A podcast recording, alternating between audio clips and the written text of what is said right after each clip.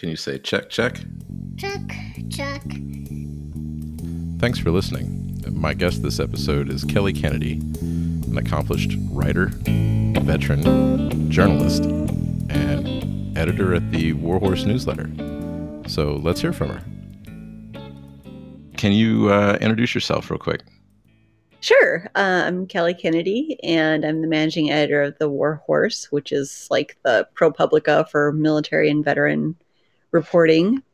Um, I'm an Army vet, and um, I live in Washington, D.C., or Bethesda. So, Kelly, what are you passionate about? you keep you said this list of questions. They're such huge questions. Um, I think I'm I'm passionate about writing um, and getting better. I mean, I think throughout your life you kind of believe that you're already at your the top of your game, and I very fervently believe that I'm never at the top of the game. So I'm I'm always trying to learn. Um, I'm passionate about veterans issues, which is sort of unexpected for me, considering it was a circuitous route. But um, passionate about making sure that civilians understand what it means when they they vote to send people for, to war and and that they're engaged and informed about what happens after you send someone to war.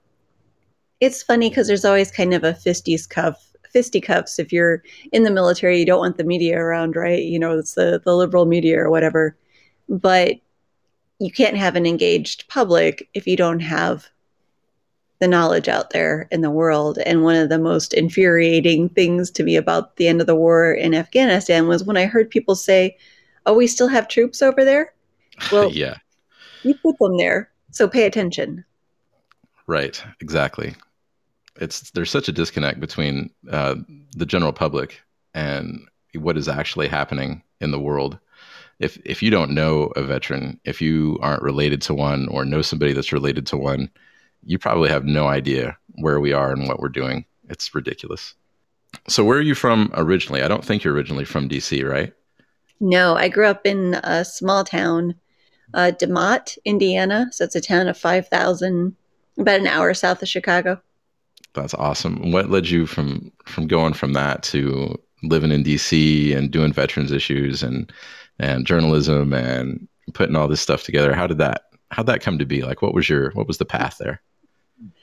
Uh, so when I was in high school, I was already interested in journalism. I was a pretty nerdy kid, so you know, I I could write, and that's about it.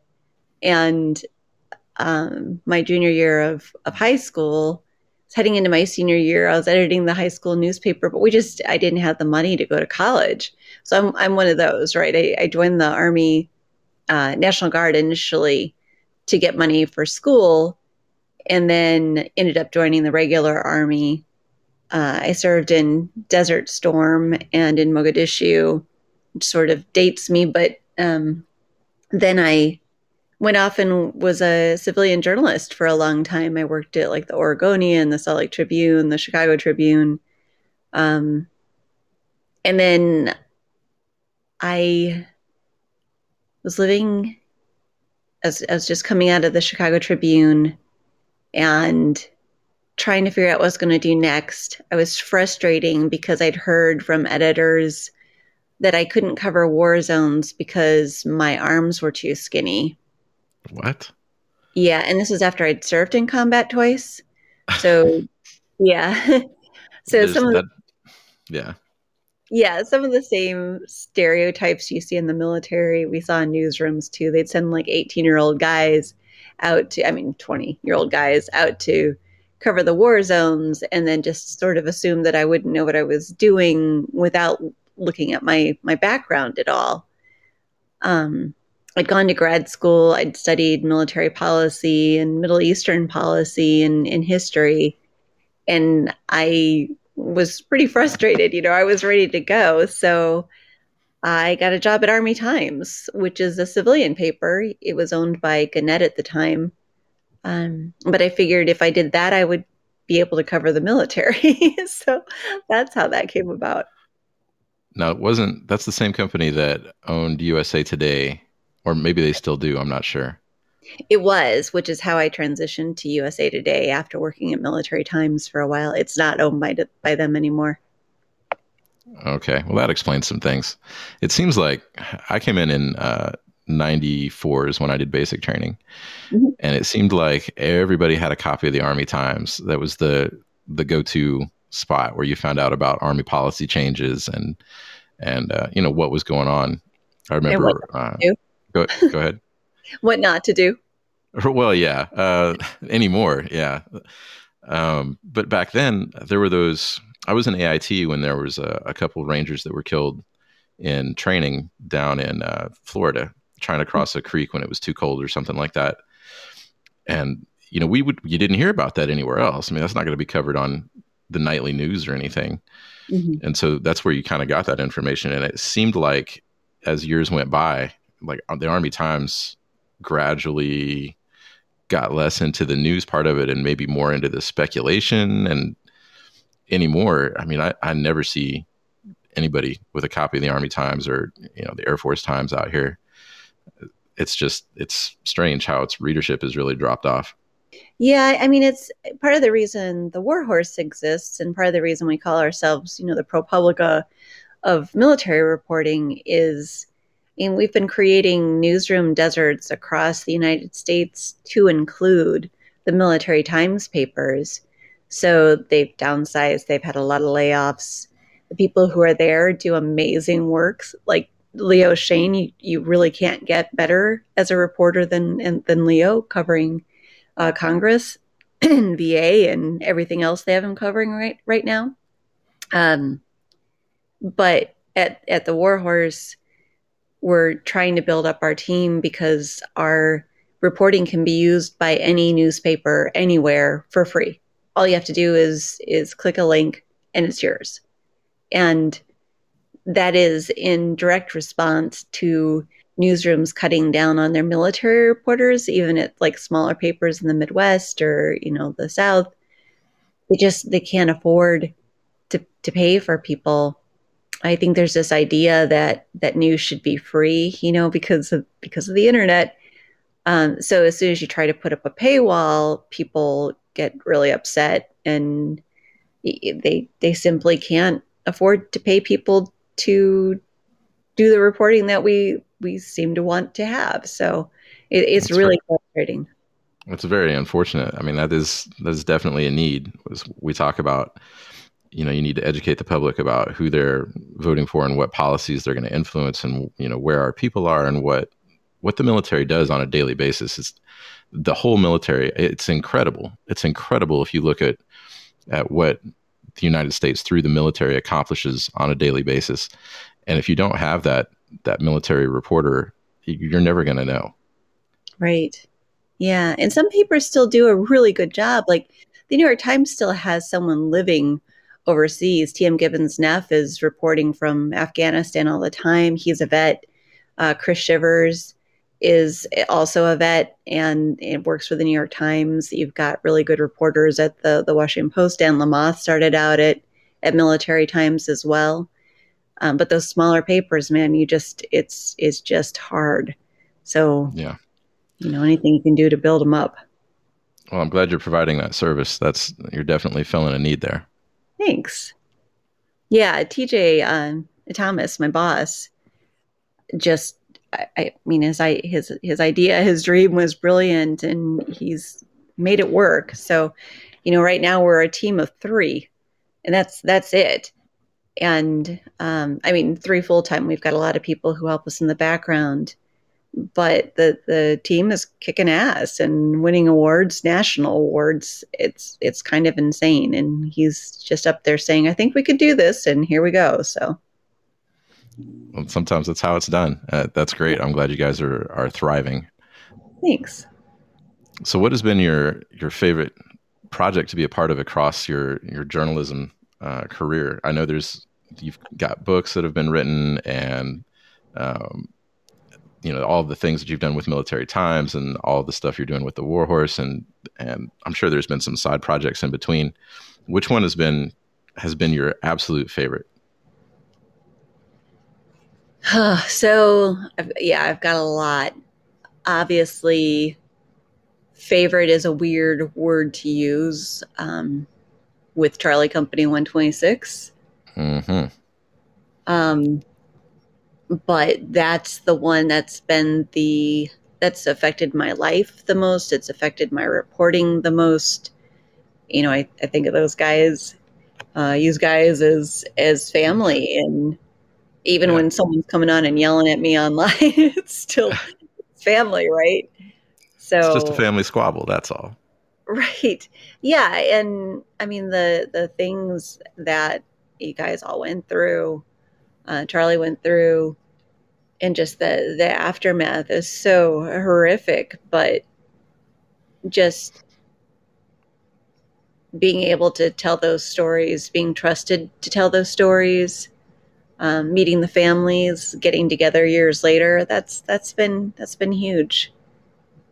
You, got that right with the the trusted to tell the story. That's that's a big deal. So, in the interest of full disclosure, uh, if you don't know what we're talking about, you need to go look up, go Google uh, Kelly Kennedy, uh, look for Blood Brothers, the whole series of articles that was published in uh, Army Times.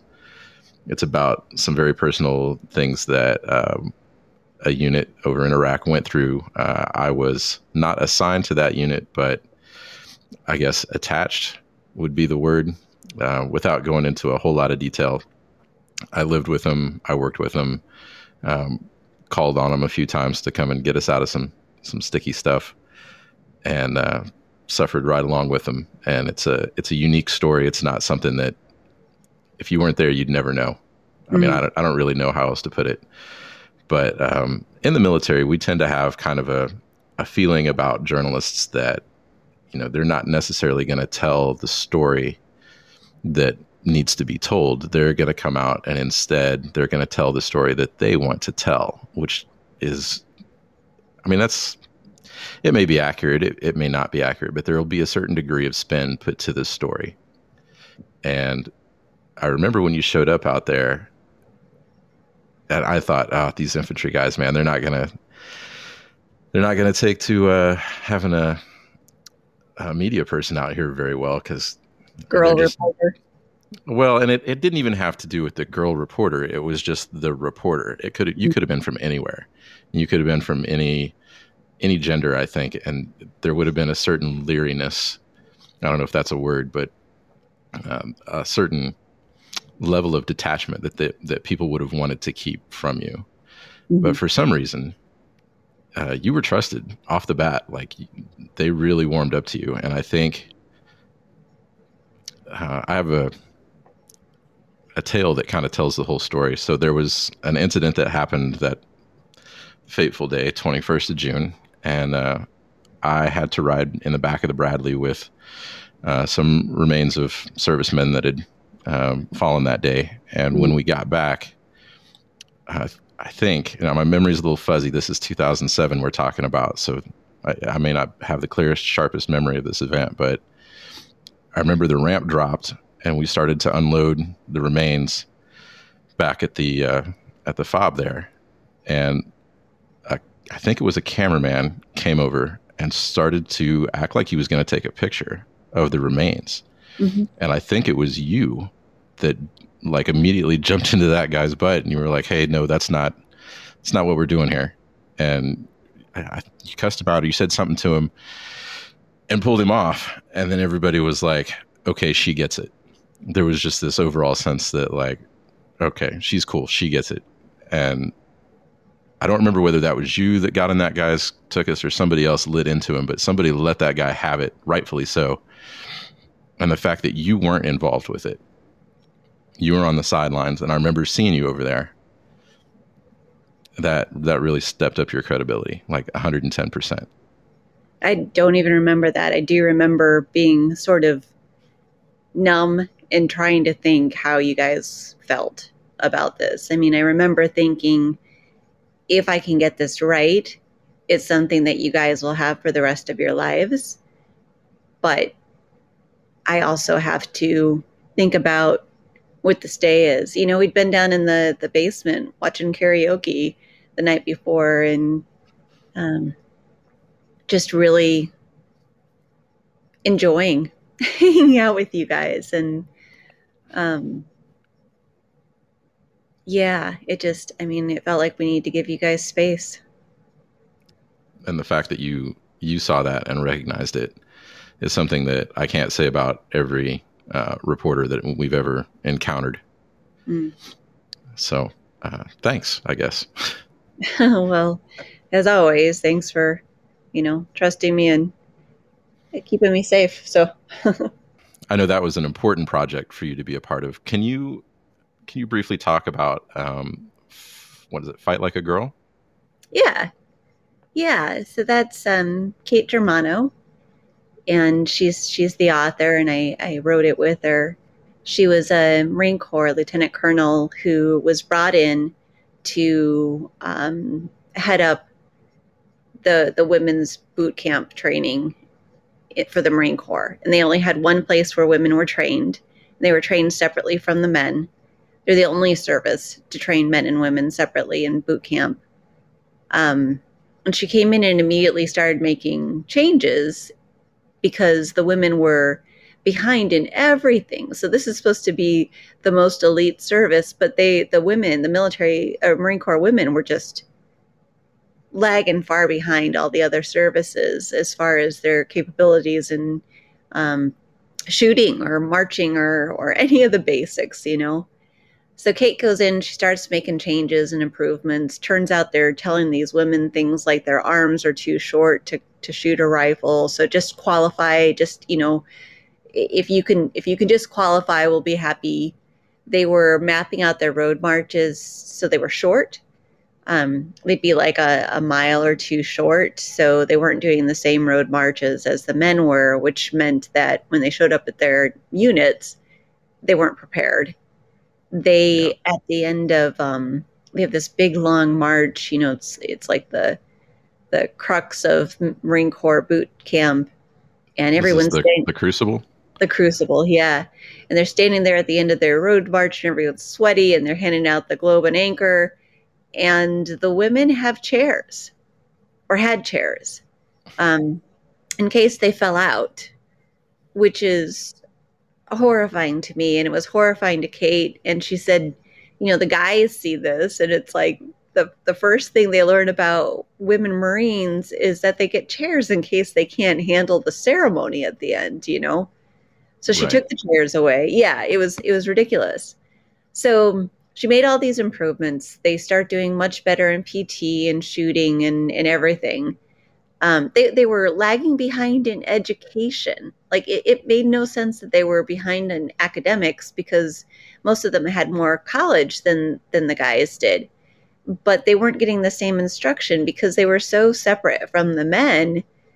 They weren't getting instruction from I mean, even their their drill instructors were were women. So they weren't getting, you know, the the infantry guys who'd come back and, and knew how to keep them alive when they went off to war or to teach them how to keep their pals alive when they went off to war, you know, because they were segregated there. But when you go to war, you're with men and they're going to depend on you. So at the same time as this was going on, the Marine Corps was doing a test to see if women could come could uh, do well with with men in combat skills.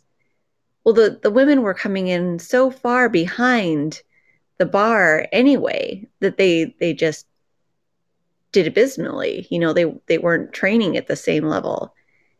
Um, so Kate sends a copy of. She writes an article. She she talks about the improvements that have been made. At the same time, the Marine Corps is trying to show that women shouldn't be in combat jobs, and all of a sudden, um, well, I, I mean, at the same time that she's doing all this, people people aren't happy about it, right? Like her her drill instructors feel like they they already know what they're doing. They don't want to do things differently. Uh, right. They don't work harder. You know, all these different things. She was also going after harassment pretty heavily, and there was some bad harassment in the the women uh, drill instructors. Um, and so, at the same time that she was saying to the Marine Corps, "Look, these these women can do better," they instigated a um, a command climate study against her that said that she was mean and she yelled and Um, So the, the case that sticks out to me um, after reading the report was there was a woman who complained because Kate yelled at her. She was a, a younger officer. She'd come into Kate's office. Um, she was supposed to to uh, um, set up a meeting for Kate, and she hadn't done it. So Kate's like, "Hey, you know, this is I've asked you twice. I need you to set up this meeting." And the woman puts up her hand, like talk to the hand, and says, "I can't handle this right now," and walks out of her office. I was like, "Well, what? like what?" That's not even an option. Right. And she went outside and she did some pull ups to calm herself down. And then she came back in when she was calm. And she used that as an example of bad climate because Kate was so mean. Hmm. Yeah. Can you imagine, like, if it had been a, a guy Marine complaining about that? People complained that she'd she'd hug some people and not other people. Like, like the complaints were insane, and they booted her out of this position because of bad climate. Wow. Yeah. Yeah. So I mean ultimately she left the the military, um, retired, but she wrote this book and all the things that she asked to be changed have since been changed. Yeah. Well, the Marine Corps. I mean, anybody that that knows, like, if you are, if you're not aware, if you're listening to this podcast and you are not aware, go look up Marines United. Yeah. Just just Google that. And I should not have to say another word about the status of things over in the Marine Corps. It was real, real ugly for a time, and I'm I don't know how much has changed to be honest. I got out, and the only reason I even still kind of keep my ear to the ground with that kind of thing is because, uh, as is the case for most veterans with kids, we tend to breed our own replacements, Yeah. and that is that is certainly what's happening. Uh, my daughter, my oldest daughter, uh, she just graduated from uh, Air Force Tech School, Yeah, and is that. yeah, she's going to be serving in the uh, Air National Guard out here doing uh, Air National Guard stuff. So, you know, I've got other kids coming up, and as they come up, and you know, Dad was a veteran, and all they see is, you know, all they remember from growing up is moving here and moving there, and Dad was at this deployment and that deployment, and Dad got you know this and that. So they see that coming from me, and then, uh, you know, they kind of think, well, maybe maybe I can join the military too. Maybe I can do things like Dad did, and so my kids have come to me and said, Dad, which you know, if I'm thinking about joining up, which branch should I join? And uh, because of the things that you've described, things in that book, and you know, things out in the media with the whole Marines United thing and all that, the Marine Corps is absolutely at the bottom of my list, for better or for worse. And I wouldn't do it. I wouldn't do it for my boys either because that's a culture Mm. that they're, they're they've got to change that. And once the culture is changed, maybe it's something to consider. But but right now, uh, it would be a hard no. And that that's sort of the the self-licking thing right because you know the the culture is so bad because there are so few women and women aren't going to join because there are so few women and the culture is bad and you know so- Yeah, it, it does get into a feedback loop there, but I mean, you you have to fix it. They, Yeah. They've got to fix it. right And maybe it's been fixed. I've been out since since 2018, so obviously things have changed. But uh, today, if a kid were to ask me today, I'd say you need to do your homework. yeah well, even in the army i mean i was in a while ago decades ago and i hear women tell the same exact stories that we were telling back then and it's really frustrating Yeah, things I think have changed quite a bit, and that might be some of that might be due to um, my last assignment. I was in TRADOC. I was an uh, AIT instructor yeah at Fort Sill, and at the time, so this is kind of interesting. I was assigned to the battery that trains 13 Foxes. So that's your female forward observers Mhm. or forward observers. I'm sorry. And then it, it was a, a solely male MOS until um, right at the very end, probably my last year there, they opened that MOS to females.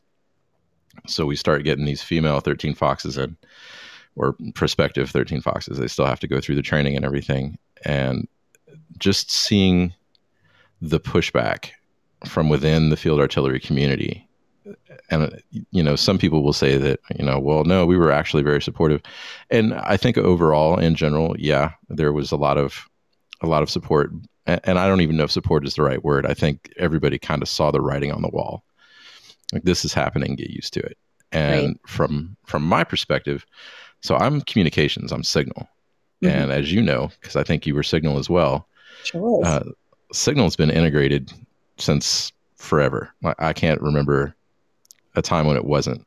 And like mm-hmm. I said, I came in in 94 and did my courses right along with females and all my assignments, uh, minus infantry, artillery, and uh, armor. I've had females at all my assignments. And even there, your senior levels have certainly had females at that level. So I've always worked around women and it's never been an issue. So to see this kind of pushback when they said, you know, hey, we're going to have you know, female 13 foxes and to hear the some of the senior NCOs and even some of the officers, you know, oh my gosh, what are we going to do? We're going to have to change up everything. We got to move the standards around, and it's very, uh, it was very disheartening.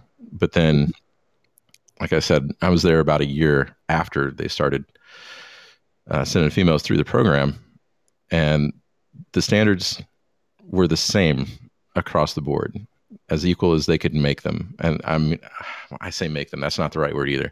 They they tried to leave the standard alone as much as they could, and it really challenged a lot of the females that came through. But that's fine because it challenged a lot of the men too. I've seen a lot of male recruits that can't throw hand grenades at all. They have right. to take baseballs out and have them practice for an hour with baseballs.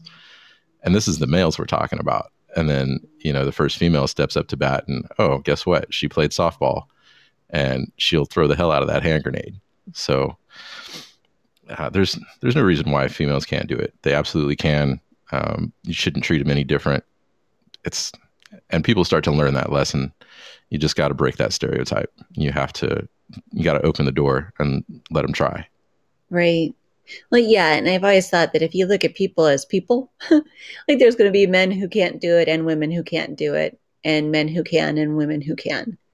And what that's a novel idea. Right. Like that should be the breakdown period. it's yeah. Yep. Exactly.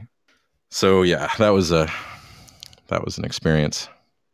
But I will say they've even just in the the 3 years or 2 years that I was there, the year without and the year with females, things have changed a lot. Towards the end, there they were um, they were very well respected. Uh, they were opening assignments that had previously been closed.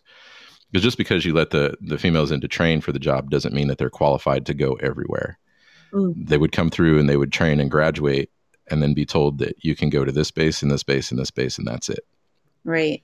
Because there there weren't any um, female NCOs in those MOSs anywhere. So they, they wouldn't have had any leadership within that that gender role. Mm-hmm. And they need that. There has to be well, it doesn't have to be, but there should be. You should have female officers. You should have female sergeants. You should have female uh, first sergeants. You know, out there somewhere that your younger female soldiers can come in and see and emulate. And I'm not saying they have to be everywhere, but they need to exist. And you're, so eventually, completely right so when they were making the decisions to to do these to to allow women to serve in these roles, they looked at a um, study out of Israel because the the women and men have been integrated for so long there, and were and found exactly what you're saying that if you don't have the those mentoring roles, if you don't have that and this plays in we hear this all the time but if if you go in there and there's nobody who looks like you then it's hard to recognize where you're going to succeed. Right. So uh, gradually, as we continue to train uh, more females in that MOS and get them out there, then they get promoted, then they move on to new assignments. And so now I, I think, I mean, I haven't, obviously, I've been out since 2018, but I, I believe that it's force wide now. So you can go as a female into the Forward Observer MOS. And when you graduate, your assignment list will be extensive because mm. at first, I mean, it was like Fort Bragg, Fort Bliss, Fort Hood. That's it. All the sweet spots. Yeah, all the all the places, the the finest vacation destinations that the army has to offer. so, what did you find uh, particularly challenging about uh, army life when you came in? Was there was there that discrimination towards uh, females when you came in? Because I know, like I said, I, I know you were Signal, but uh, obviously your experience started a little earlier than mine did. Yeah. Um, so when I got to AIT, I arrived with like 200 guys. It was just me and like 200 guys. So my drill instructor had me road guard and he'd come into my wherever I was every hour on the hour and make me do 10 push-ups. He was like determined that I was going to succeed, but then he was also checking to make sure I was okay. He wanted to know where I was at all times and that I was safe, which is special treatment and discriminatory on its own, but also like he was he was determined that that I was going to make it through and and I did no no problem you know um but that that was sort of my ex- first experience with big army you know when I was um in basic training was actually separate at that point men and women it, it changed up very very soon after that and then when I got to my unit, I, you know, when, during Desert Storm, I got kicked off a team because one of the guys said that he was sure he was going to sleep with me and it was going to ruin his marriage. there was not a chance in hell that I would have ever slept with this guy anyway. But but the idea that this was like a a thing, you know. So I ended up going to Desert Storm with a bunch of guys I didn't know because of this this one idiot. Um there was a guy, an NCO who was in the other platoon, who would show up at my house every night and say, "Is your dad or is your uh, husband home?" I was married at the time, and I'd say, "Well, no, but he's going to be here any minute." And he said some really inappropriate things to me. So I went to my uh, equal opportunity officer. He'd set up the CQ schedule so that I would be um, alone with him in the barracks while the the unit I was getting housing and the unit was in the field, so there was no one back. You know, it was empty right. in the rain. So he set up the CQ schedule so that I was going to be with him for 24 hours in an empty barracks. And I went to our equal opportunity officer and said, "Listen, I don't, I don't want to." Make an official report. I don't want to get anyone in trouble, but I don't want to be. I, I'm afraid to be in the barracks alone with this this guy and he said, "Okay, um, don't worry, I'll figure it out." And um, I, I won't tell anyone. So they put me on CQ by myself in the empty barracks. right. Oh, that's terrible. Told the guy. He shows up in the middle of the night with his wife and just like screams at me. And the next thing I know, yeah, um, and his wife actually called him off and and her thing wasn't like she's like i know a lot of people are harassing you. Why are you worried about my husband? Like not my husband isn't doing it but like yeah. Oh, so then, yeah i had um, dinner with my my first sergeant from my previous unit years later and he said you know they investigated you for that right no way they investigated you yeah, they didn't investigate him. They investigated me. And that's oh the kind gosh. of story I still hear from women who are like, you know, they call your former uh, leadership and say, is she a bad soldier? Ugh. You're a troublemaker. Yeah. Uh, someday, someday they'll get it fixed. I mean, I swear they're trying. Someday they'll get it fixed. Yeah, we might be a little bit closer right now after the NDAA. Yeah. So what changed with that? I, I'm not I'm not up to speed on that at all. Yeah, I think they the whole thing didn't go through, and I, I need to honestly read up a little bit more on the the differences. But I think that you have to have an outside prosecutor investigate it instead of your commander now. Right. Okay. So yeah, I remember reading about that. There was a, I think this was last year's uh, National Defense Authorization Act, in the NDAA, that we're talking about. And I think it was last year's where they said that uh, any sort of claims like that that were made could not be investigated by i don't even think they said cannot be investigated by the military anymore. Like it's not even up to ig it has to go to an outside agency for investigation. I, I don't think that went through. And this year i think it went through. Okay. I knew that was a thing that was in the writing. I wasn't sure if it if it made it through or not. That's a fantastic thing. I hope it doesn't uh, overburden the outside agencies that they're referring to because I know they're they're going to be busy. Yeah. Well, they sh- they should be. You know, if you've got a company commander who's deciding which role he would rather be filled um, when they go to combat, you know, like who's Yeah. filling what seat. You, you can't have him making his decisions about an investigation based on who he thinks is a stronger soldier. Yeah, even and I think that would that would just be a natural bias. I mean, that would be something that would happen even subconsciously, to be honest, at, yeah, Mhm. at some level. I mean, even with the best of intentions, if you've got a, a rock star that's you know under investigation, or you can take his replacement, which may be subpar because they're out there. Um, you know, maybe you lean a little one way or the other in your judgment, Right. and that's definitely not a good thing. Or maybe he's your friend you know you deployed together and and slept in the same tent for you know nine months or whatever there's there's a lot of reasons why there's a conflict of interest there Right. No, I, I think you're right. I think that's an that's a great thing. I hope they uh, I hope they do pass that. yeah Have you seen in your experience? Have you seen any other um, big changes between the army of Desert Storm and, and the army of today? Oh god yeah. So even even when i was embedded with you guys um your ability to speak up and and to make decisions was much greater than anything i was allowed to do. Um it was very much big army when i when i was in. Um we don't pay you to to think was the the common refrain and i'm sure it's still said but like the the idea that Petraeus from the Petraeus level you guys were being encouraged to make decisions was big. Um the setup of the army is different. You know the the uh, cbts is is different from um or bcts is different from from when i was in. Um uniforms are different. Yeah, kind of. I mean, they're they're barely different now. They've kind of gone back to what we were wearing in the '90s, yeah. Which Yeah. is fantastic after that stupid digital debacle. Right, right. Yeah, so when I was in, I was the first in the first unit to use uh, satellite phones in in a war zone. And when you think about how much the technology has changed since then, Right. it's, it's a different different scene entirely.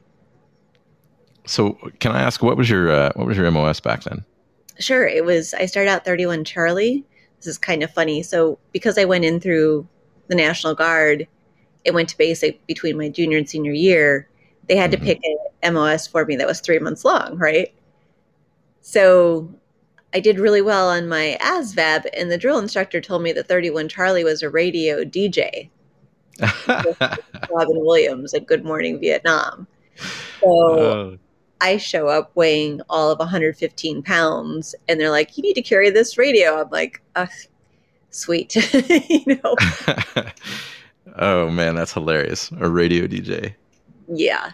So then I was. uh, They switched us over to MSE, multiple subscriber equipment, Right. in 90. So then I was 31 Delta. Oh, that's crazy.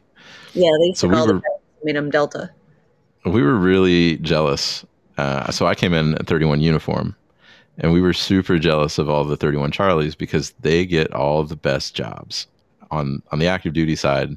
31 Charlie's got all the the special ops, radio operator, uh, Ranger Regiment slots, and uh, higher headquarters like COCOM slots. And you're out here, you know, I'm assigned to Bravo Company, First Battalion, whatever. Uh, absolutely doing regular army, you know, shut up and color stuff. And the Yeah. 31 Charlies are like, oh, we're doing Halo school today, and you know, all this super high speed crap, and you'll never see it as a uniform. So. I, I was not doing Halo. well, I, I'm not sure uh, what what guard unit, like what kind of what kind of unit were you assigned Oh. to in the guard? I was I was in a medical unit in the guard for like two years, and then I joined the regular army, and then I was in, um, was in a military intelligence unit, which was really fun actually, and then I was in a signal unit, which is how you know the military used to be set up. So, Right. uh, and then So- even tenth Mountain Division, I was in a signal unit in tenth Mountain Division.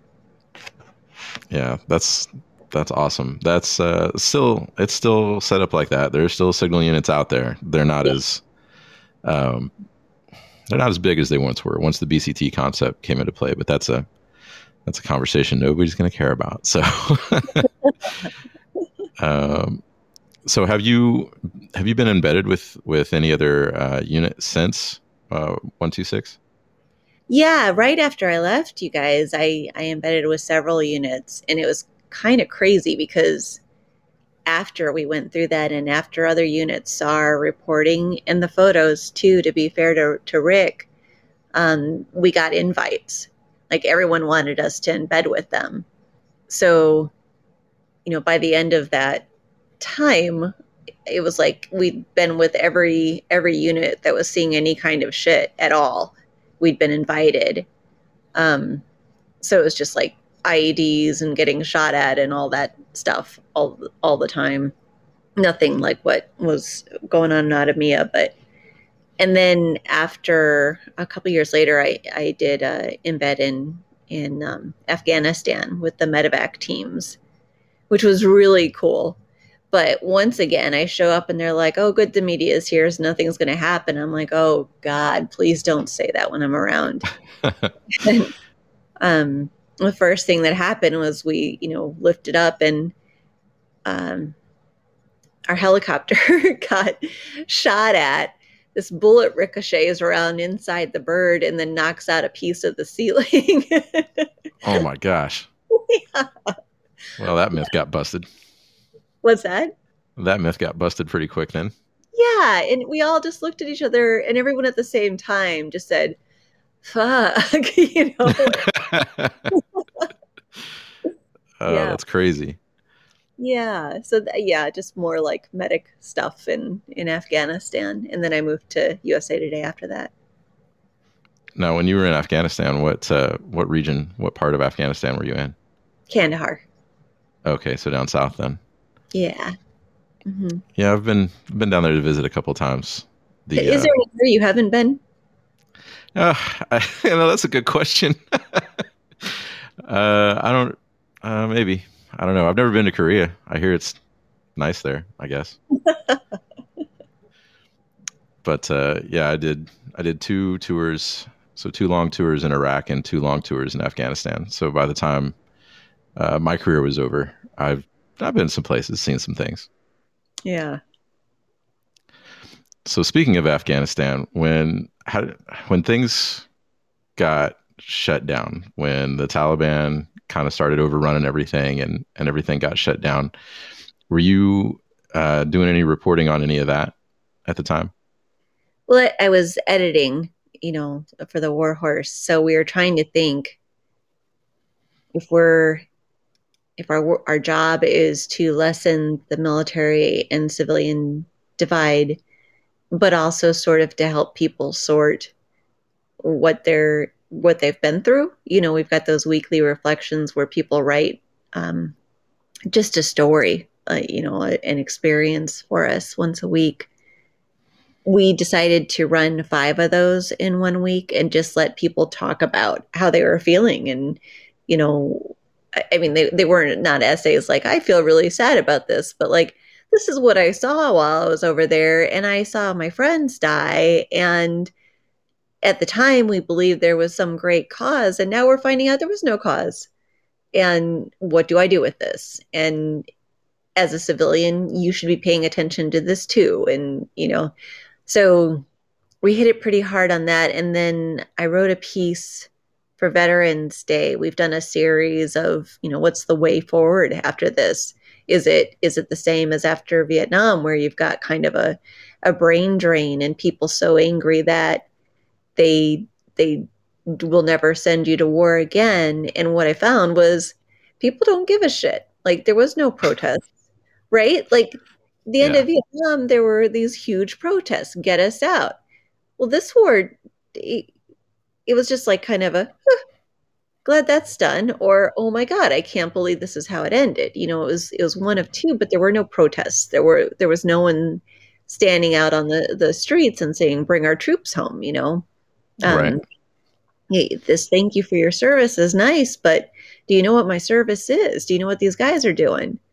So, yeah, so I wrote this piece for Veterans Day just saying, you know, the veterans are going to have to own this. They're going to have to tell this story. It's going to have to be like it was after Vietnam, where Tim O'Brien came out and wrote his his fiction that helped people understand a bit.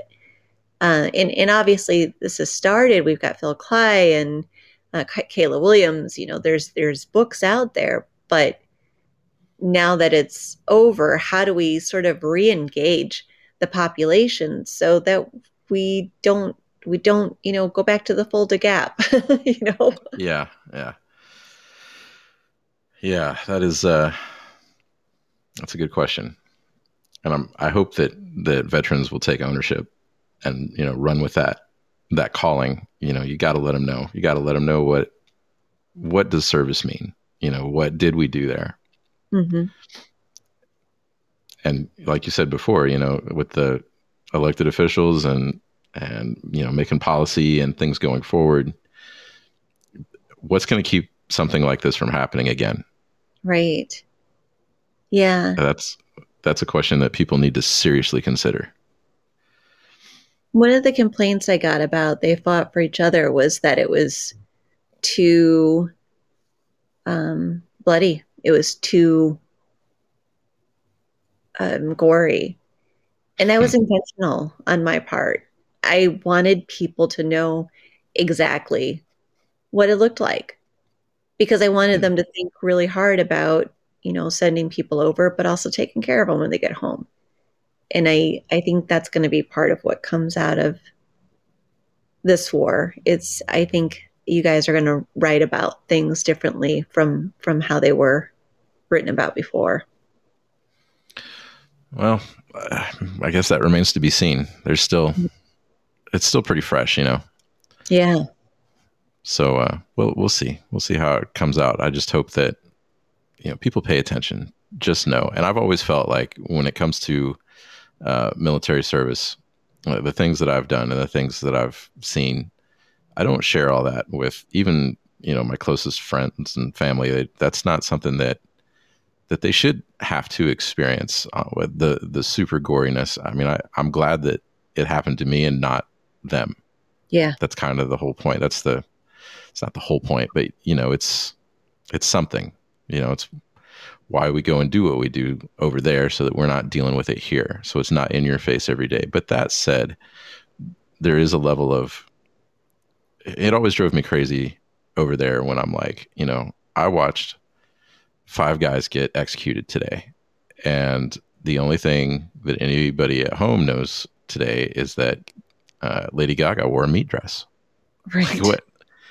Where there's a disconnect between uh, the life there and the life here hmm and it's for better or worse i mean it is just the way it is but it wouldn't maybe it wouldn't traumatize the american public to to know that today somebody had the taste of somebody else's blood in their mouth for your safety for your security I I was going to say the the long term, like how does that affect you for the rest of your life, and are you voting for that as well? Right. Yeah. So that needs to be something that uh, veterans own going forward because nobody's going to tell these stories. If you weren't there, you're not even going to have a story to tell. And it is our story to tell. If we don't tell it, it's not going to get told or it'll be told with so much spin that the the information will be watered down and it won't matter. Right. So if if you could have run the global war on terrorism, if you could have done if you would have been in charge after 9/11 and I'm I'm just asking because I'm curious, what would you have done differently? I wouldn't have gone into Iraq. Yeah. I think for Afghanistan, you know, you kind of need to have a clear goal. Right. And the stated goal was get Osama bin Laden, and then it turned into nation building. And um, yeah, I, I think having a clear focus and, you know, I'm all about the Powell doctrine get in and get out, know what you're doing. Mhm. Uh, And I think that all the things happened were predicted at the beginning. You know, these are the things I was learning about during my master's degree. This is why you can't do this. And the next thing we know, we know we're doing those things without any understanding of the culture or um, what happens when you break down the infrastructure and then and then you know leave it to people to to fix it. You, you can't scare away the doctors and the politicians and then expect the people who have never done those jobs who remain to to fix it. So to not only do the job but to be good at it as well. Right. There are so many so many problems. But yeah i think ultimately it just would have been get in get out and don't go in. Right. I think i think desert storm was like it's hard to say the ideal campaign. That's it's not exactly what i mean but you know there was a stated goal and the goal was to expel uh, saddam hussein's forces from kuwait. Not to overthrow the government not to invade iraq not to uh, build a network of bases and and you know try to build a western democracy in iraq. The goal was simply to kick iraqi forces out of kuwait right. they mm. went in 100 hours later it was over and we went home. Right. And that is how you should. This is our goal. This is our end state, and we already know. We already know that we're bringing people home once you know X is achieved, and then they go out, they do it, and they came back, and it was perfect. Not perfect, but it was as perfect a, a military operation I think as you'll ever see. It was even more. It was better than they expected it to be too. They expected one out of four of us to die, and came out with a very small number of of deaths. So yeah, it was about then, as can get. Right, and then you know we do the the Afghan invasion with the stated goal of you know overthrowing the Taliban and you know getting Osama bin Laden and the Taliban left as soon as we showed up. I mean, the Northern Alliance did their thing with uh, U.S. air support, and I think it was I don't even think it was a week, and the Taliban had basically disappeared. Mm-hmm. And as we know now, they've you know went over the border to Pakistan, but there you go. And then you know we're just looking for Osama, and then we find him and take care of that, and then what? How do you even justify that? Like, how do you? As a military? Like what happened after that? It's funny to see these generals after that up there testifying before Congress and they're all saying the same thing year after year and Congress keeps going, "Well, okay, that sounds like a good plan." But they're just spinning their wheels. It's the same story they told you last year and the year before that and the year before that. And next thing you know, it's 20 years. Mm-hmm. And so many billions of dollars invested in uh, you know infrastructure and trying to support a country that is not willing to support itself. And that's kind of the the key, isn't it? Like all these old generals work for the companies or the the industry that that needs that that or wants that that military spending. Yeah. Yeah, the military industrial complex is yeah. a thing. Yeah, and, and I that's happened after Vietnam too, where yeah, tanks and and big item, you know, uh, Air Force buildup, and it just feels like we're going to head the same way now instead of really thinking about what our battles are. So, in in your mind, and this is a an off the script kind of question here, but I am curious. Does it seem to you like there's a lot more focus on the defense industry now than there was after the Persian Gulf campaign.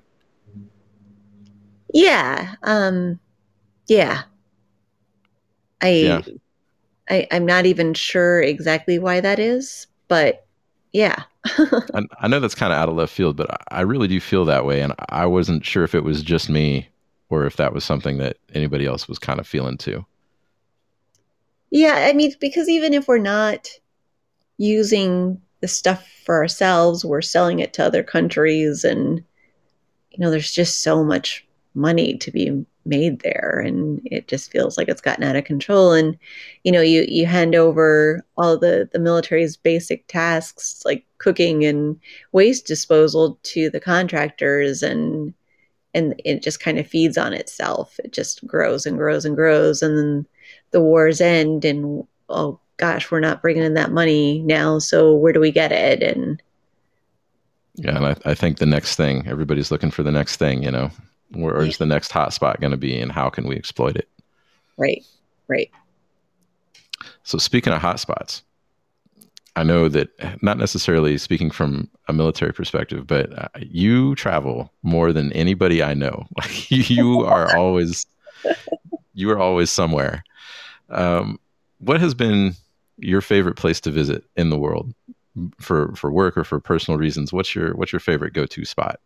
oh gosh we just we went to argentina and went down and and saw the the glaciers and up to the falls but i think probably my favorite i spent a month in iceland because one of my friends was living there her husband's a diplomat and just got to see you know the normal stuff in iceland and it was it's magical place um Now, is it is it super cold there? Because I, I picture Iceland like fjords and uh, you know glaciers and like super cold things, and I'm sure that's because of the name. Because I know there's hot springs and things are are generally warm. But is there like a, a a good time to visit, a bad time to visit? I was there in August, and I mean, there was a day I was at the pool in a bathing suit. It, it was a hot pool, but it was still warm enough to sit on the edge of the pool and not freeze to death. So it was, you know, 50s, 60s that day or that that trip. So the summertime is, and the wintertime can, you, you know, you go for the northern lights, and it's it's cold. so so you can see the northern lights in Iceland. yeah, hmm Oh wow, that would be awesome. That's definitely on my bucket list. Yeah. No, I, I didn't see them. There was one night when they had them and I slept through it. So, Oh my gosh, yeah. that's crazy. Yeah. Well, so that's awesome because you were, you know, you were made fun of me a little bit there with the, uh, you know, you've been a lot of places, but I haven't been anywhere near the places you've been. Well, So- I think part of that's, you know, my first duty station was Germany and you get the opportunity to go see everything, right? Right? Yeah. I mean, that was my first spot too. Yeah. But uh, you've definitely, I mean, Argentina is not on the menu. You know. Yeah, that was that was for my birthday. It was great. That's awesome. That is really cool. Thanks. little jealous. So, if you were president for a day, if you were running the whole country for a day, what policy would you uh, enact, or what policy would you change? Holy shit, Justin. Like yeah, I'm I'm good with these uh, out of left field questions. What can I say? Yeah, you know, it's funny. A couple days ago, I had a one-on-one with Secretary McDonough with the Veterans Affairs, and we were talking about, you know, all the things that he he came into with burn pits and suicide rates and um, people within VA trying to dismantle it, and and I said, why in the hell would you want this job? Right. And I, I kind of feel like that way for the president too. But I global warming, man, like all the way. You can't you can't deal with anything else until you deal with climate change or else nothing else is going to matter. So you know, if I had my my dream, I would just go in there and say, this is what we're doing, you know. Carbon neutral by tomorrow. I, I don't know if that's if that's uh, I mean obviously it's not realistic, but I mean I think that would be hard like easier said than done. There's a lot of things that you would have to change to get there, and it oh, absolutely. it might take until the the seas rise and overtake Miami before we ever get there. So Yeah. You know, I guess ultimately the thing that drives me craziest is it feels like we have so much potential to to build and fix in the areas where we're hurting right now, you know, West Virginia or, you know, my hometown just we're so into the service industry and we could be really honing in on technology and, and new things, new new energy methods, and, and educating people in those those areas. And instead, we're just fighting against it. You know, like we need to keep the the coal mines going instead of thinking about the future. I, I think that would be. It feels like to me that's the most important thing for our nation would be to address that issue and then also address like unemployment or underemployment at the same time. That's a lot to tackle. It is. It's ambitious. It's ambitious, but you know, I wouldn't expect anything less from you. well, I won't be president, so we'll have to wait Well, for not someone- yet. We got to give it a minute. Like you said, who wants the job? You know.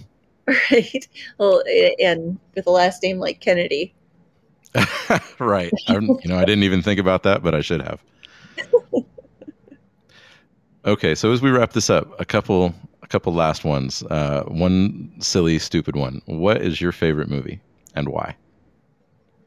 Oh, I love The Princess Bride. Oh, are you kidding me? That's classic, classic American cinema. It doesn't get any better. Yeah, it's clever. It's it's you know family movie at the same time that there's some dirty jokes in there if you're paying attention and Right. Everyone it's got action and romance and fantastic scenery, great character development, fantastic writing. I, you can't say a bad thing about that movie. No. You can, No. but nobody will listen to you. yeah, that's probably my my favorite overall movie. What's yours? Oh, phew. Uh, I think uh, Princess Bride is definitely top three, maybe top two. I mean, it's up there. Yeah. Uh, personally, I like it's it's my guilty pleasure movie. I enjoy Fight Club. Oh, I remember that came out right after my U-Haul had been stolen. Everything I owned was stolen. I remember watching Fight Club and going, "No!" like, Was I part of Project Mayhem? right? that was in Portland too. Oh wow, yeah, Portland, go figure. Yeah. What do you like about it? Oh man, I like I like that the the story is told from such an interesting perspective that it's it's almost a who done it. But it, I mean it's you know what I mean there's there's a mystery to it Yeah. that doesn't become evident until you're already invested. And then you got to know and then once it it does become obvious what the plot of the movie is and I don't want to spoil anything but Mhm. once it does become evident what's going on there's just such a it's such a mind blower like there's just no way you know Uh-huh. so that's that's why i like it Yeah. Nice. Uh, Pul- so From no go ahead Pluniak is from Portland. oh really Uh-huh. Or Huh. Still lives there now. Yeah. so if you could tell the whole country one thing if you could take over every tv and radio and billboard and and everything and you could just send a message to everyone right now what would it be Yeah, there's so many things like get your vaccine, you know. right. I mean, that's obvious. Do you, I don't know that you need to to tell people that. right. I yeah, I wish there were a way a, a simple way to say, you know, remember that people are people. We've got such an internet thing going on right now where I think we forget who each other are. Um, Yeah. The the power of individuals, you know. yeah. Don't look at everybody as I think we need to get away from the boxes. Stop Yeah. looking at, you know, what's your political affiliation, what's your political affiliation, what are your ideals and you know, here's why they should change. Like stop trying to change everybody's mind. People are who they are. Mm.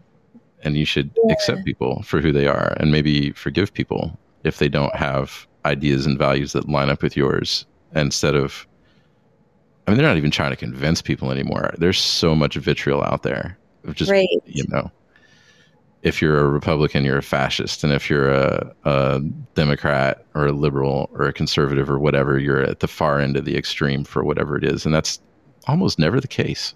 Right. It's like we're not looking for connections anymore.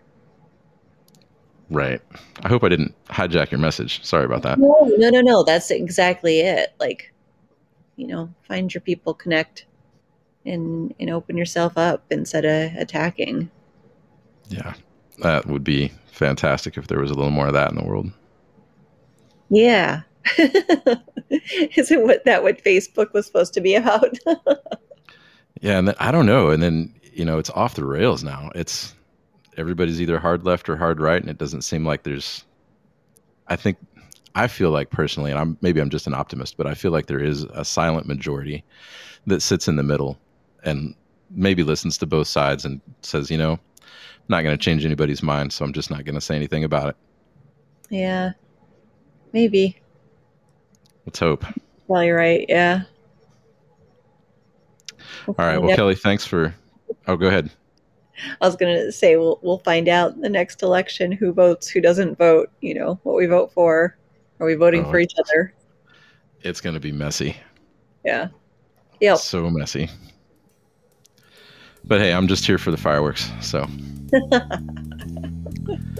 All right. Well, hey, thanks for uh, taking some time out of your day to, to visit with me. I appreciate that. And uh, I look forward to seeing more of the Warhorse and, and what's going on with that. And can't wait to see your next project. Thanks. And thanks for having me. It's fun to talk. Uh, it was my pleasure.